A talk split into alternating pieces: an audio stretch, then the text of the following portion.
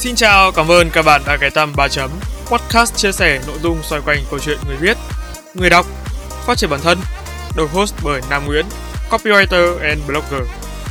Các tập của 3 chấm podcast sẽ được phát sóng định kỳ trên nền tảng YouTube, hệ thống Anchor vào 21 giờ mỗi tối thứ năm hàng tuần.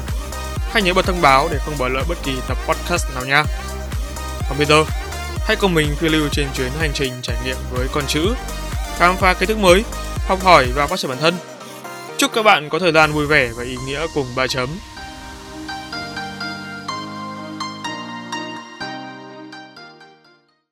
Chào mừng các bạn đã quay trở lại 3 chấm podcast và đây đã là tập cuối cùng cho chuỗi nội dung chính thức của mùa 6 rồi. Từ sau tập này trở đi thì các tập tiếp theo sẽ là chuỗi nội dung bonus. Trong tập cuối cùng này, 3 chấm sẽ gửi đến các quý thính giả một trong những chủ đề có lẽ luôn được quan tâm nhất. Như các bạn đã thấy trên tiêu đề thì đó là chuyện trốn công sở.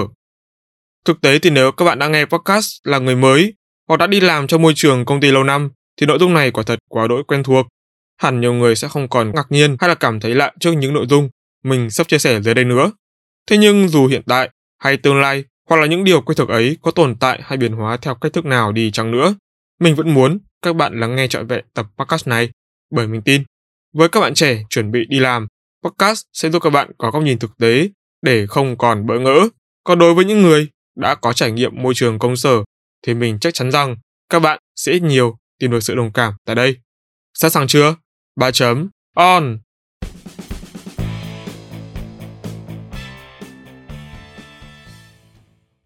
Đầu tiên, hãy nói về sự hòa nhập.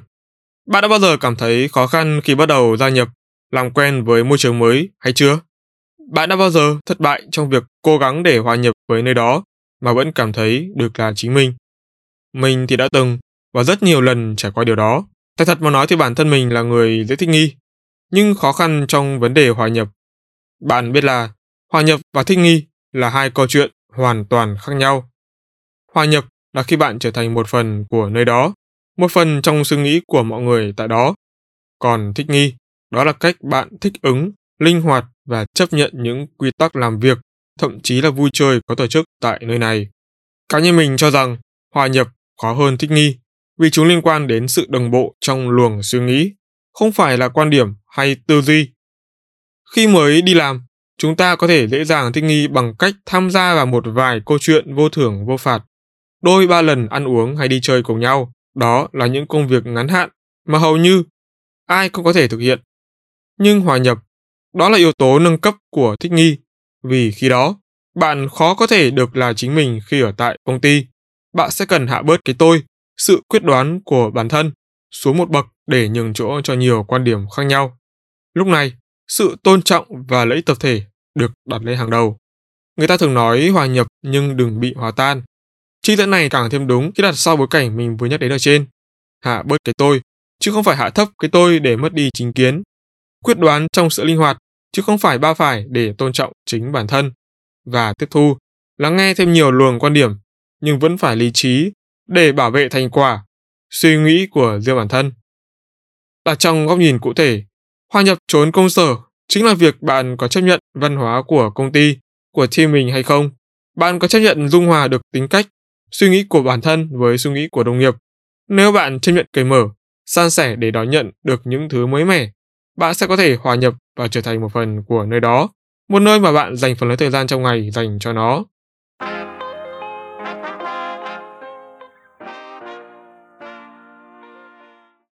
Giờ, hãy cùng đến với câu chuyện thích nghi.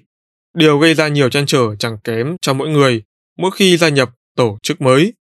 Như đã nói ở trên, thích nghi đối với mình đơn giản hơn nhiều so với hòa nhập. Nhưng mà đi kèm với cái sự đơn giản đó, dễ dàng đó, thì cá nhân mình hay có thể một số người khác sẽ phải chấp nhận đánh đổi một thứ. Chúng ta phải chấp nhận không sống đúng bản chất của bản thân trong một vài thời điểm nhất định. Đó là thời điểm nào? Chỉ mình bạn biết. Bởi cuộc sống môi trường sinh hoạt của mỗi người không giống nhau. Điều duy nhất tất cả chúng ta có thể chắc chắn về nhau đó là trong một vài khoảnh khắc nhất định nào đó, chúng ta đã ngược lại với bản thân.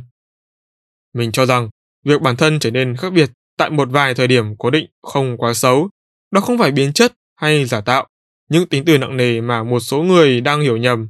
Đơn giản, đó là cách mỗi người biến hóa để linh hoạt hơn trong cuộc sống, và tương tác giữa các cá nhân trong một tập thể. Quá trình thích nghi cũng phần nào đánh giá kết quả của sự hòa nhập và mức độ của nó về sau. Khi thời gian bạn làm tại nơi đó đủ lâu, bạn sẽ tự đánh giá được kết quả đó. Mà có khi là đến thời điểm nhất định thì bạn sẽ quên bản thân đã từng thích nghi đến thế nào, hòa nhập ra sao. Đến lúc đó, câu chuyện hòa nhập và thích nghi được hiểu là một, không có gì to tát và đáng để đem ra bàn luận quá nhiều. Mình nghĩ rằng đây là suy nghĩ của nhiều người, một số nơi mình biết và đã từng trải nghiệm qua cảm giác khi đồng nghiệp không nhận ra tầm quan trọng của sự hòa nhập và thích nghi lớn đến thế nào. Đa số sẽ để nhân viên mới tự bơi, tự làm gần như hết mọi thứ và suy nghĩ, làm nhiều rồi sẽ quen. ấy thế nhưng mà để quen việc trước đó thì họ phải quen với cách ứng xử, suy nghĩ và văn hóa team, hay xa hơn là công ty nơi mà họ đang làm việc. Và ngay tại đây, chúng ta có một giao lộ cho quan điểm. Trách nhiệm của nhân viên cũ trong việc giúp đỡ nhân viên mới. Lại thành thật mà nói, mình chưa bao giờ giỏi trong hai vấn đề này. Và thành thật nữa thì cũng chả có nhân viên cũ nào có trách nhiệm là phải giúp nhân viên mới cả. Thời gian đầu thì mình luôn suy nghĩ là có thể thay đổi được, miễn là bản thân luôn tích cực. Thế nhưng, rốt cuộc, mình đã nhận ra mình gặp khó khăn trong hòa nhập và thích nghi, vốn không nghiêm trọng đến cái mức mà mình phải suy nghĩ là bắt buộc phải làm được như mình từng tư duy. Chính lúc này thì mình mới nhận ra rằng giữ cho bản thân luôn được là chính mình mới là điều quan trọng nhất và phải giỏi hơn thật nhiều, thật nhiều để bản thân có giá trị riêng. Từ giá trị ấy sẽ thu hút những mối quan hệ xung quanh mỗi người và giúp chúng ta phát triển hơn trong tương lai. Và đó mới chính là yếu tố quan trọng nhất để sống trọn vẹn trốn công sở.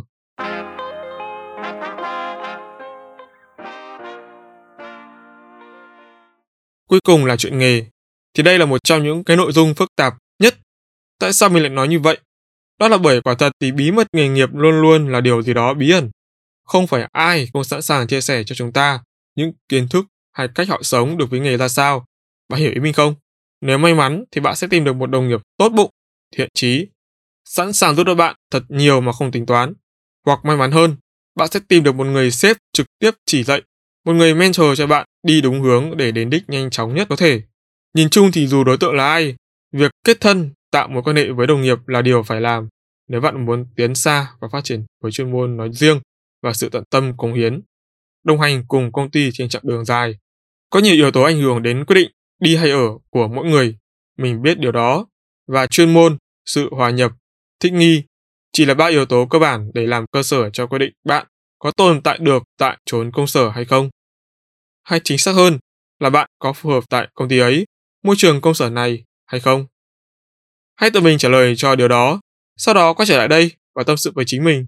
Nếu bạn có điều muốn nói, cần được chia sẻ Cá nhân mình là người xuất phát từ cộng đồng, đi lên và phát triển trong môi trường cộng đồng.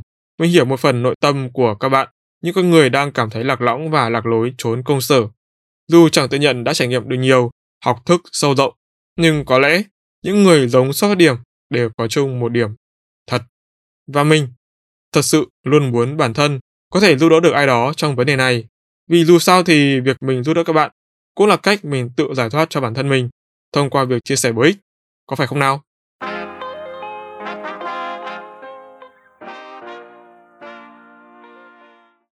Mình cũng mong rằng là sau khi nghe tập podcast này thì mỗi người sẽ cảm thấy tốt hơn về tinh thần và cảm thấy được an ủi phần nào, hòa nhập, thích nghi và chia sẻ chuyện nghề.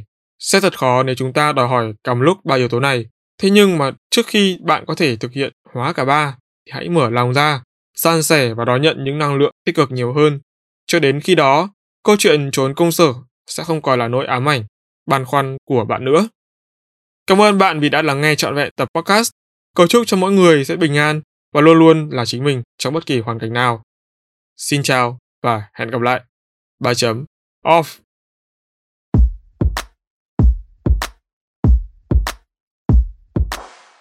Cảm ơn các bạn đã lắng nghe 3 chấm podcast.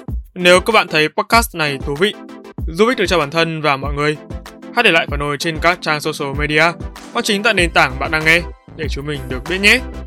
Việc làm nhỏ này của các bạn vô cùng cần thiết để ba chấm chúng mình có thể cải thiện tốt hơn nữa chất lượng các tập podcast trong tương lai. Đừng quên vào 21 giờ mỗi tối thứ năm hàng tuần, bạn sẽ có hẹn cùng ba chấm trên các nền tảng phát hành podcast như YouTube, Google, Apple, Spotify và nhiều hơn thế nữa. Hãy nhớ đặt lịch để không bỏ lỡ cơ hội được lắng nghe những chia sẻ bổ ích về kiến thức chuyên môn từ ba chấm nha. Còn bây giờ, xin chào và hẹn gặp lại. ba chấm off.